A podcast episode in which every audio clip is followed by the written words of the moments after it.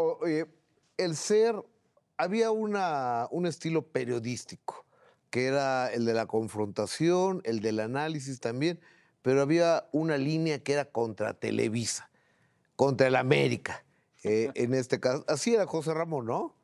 Sí, mira, yo lo entendí perfectamente bien. Yo siempre cuento esta anécdota de que cuando yo era joven, había llegado a México, mi papá era un furibundo americanista.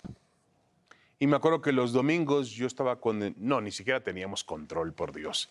Teníamos, le teníamos que cambiar la televisión. Había que cambiar, y si se rompía, había que cambiar con las pinzas, ¿no? Exactamente. Pero yo cambiaba el, el, canal y de pronto caía en Canal 13 y aparecía José Ramón con sus patillas, junto a Orbañanos, Carlos Albert.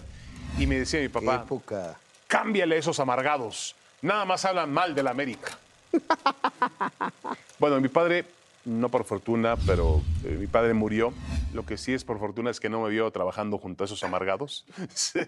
este, no tuvo esa ocasión, eh, pero realmente sí, hay una, escuela de antiamericanismo. Y José Ramón lo entendió muy bien, con lo brillante, con lo inteligente que es. Entendió muy bien que había un equipo como el América que tenía mucha propaganda, desde que la televisora compró el equipo de fútbol, el señor eh, Emilio Azcárraga Padre, el Tigre, compró el equipo de fútbol con una gran visión, porque él dijo, bueno, voy a mezclar la televisión con el fútbol, que es un contenido más, es un espectáculo más, y, y la verdad es que la tenía muy clara. Pero José Ramón dijo, yo voy a ser el enemigo de la América que representa esa empresa. Y lo hizo, creó una escuela, creó una, una, una línea antiamericanista muy, muy buena. Luego apoyó mucho a los Pumas, porque Pumas era el, se convirtió Primero fue Cruz Azul, pero José Ramón tomó la bandera de Pumas, la universidad. Eh, el verdadero enemigo de la América son los Pumas. Sí, pero Gustavo Adolfo, en una época, eh, el otro día hablaba yo con, bueno, este, hablaba yo con, con Billy Álvarez y me decía que eh, hay que recordar la época de los 70, sí. cuando el equipo de Cárdenas, de Roca, realmente Cruz Azul le quitó adeptos a la América. Últimamente, y uno de los grandes creadores de esa cuestión fue José Ramón. Aquella final, ¿te acuerdas? En la corregidora. Sí, ¿cómo no? Con aquel arbitraje de Urrea. Sí, sí, un tercer partido que hubo una desgracia en CU, en uno de los túneles, para definir una final del fútbol mexicano. Pero sí, eh, yo me uní a la corriente del antiamericanismo habiendo sido americanista.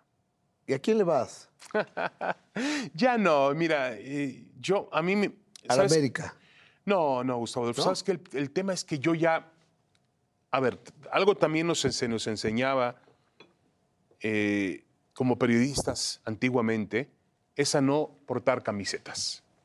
Un periodista no puede festejar. De acuerdo. Y yo no puedo festejar ni siquiera cuando gana México, porque voy a perder la objetividad y me voy a convertir en un aficionado más. Entonces, ¿qué estás esperando de mí? Que dé un punto de vista con la misma claridad, objetividad, cuando gana México que cuando pierde México. Entonces, lamentablemente, y digo lamentablemente porque lo extraño, extraño aquellas manos, aquellos domingos por la mañana cuando me sudaban las manos y no, no, no ha anotado el América, no, no, sigue insistiendo, balón al poste, eh, remató Tena, no, no, no pudo conseguir el gol, ahí viene Brailovsky. Yo extraño esos días, pero dejé de ser aficionado para convertirme en periodista. Y es una, una pena, porque el ser aficionado es lo más maravilloso que puede ocurrirte en la vida.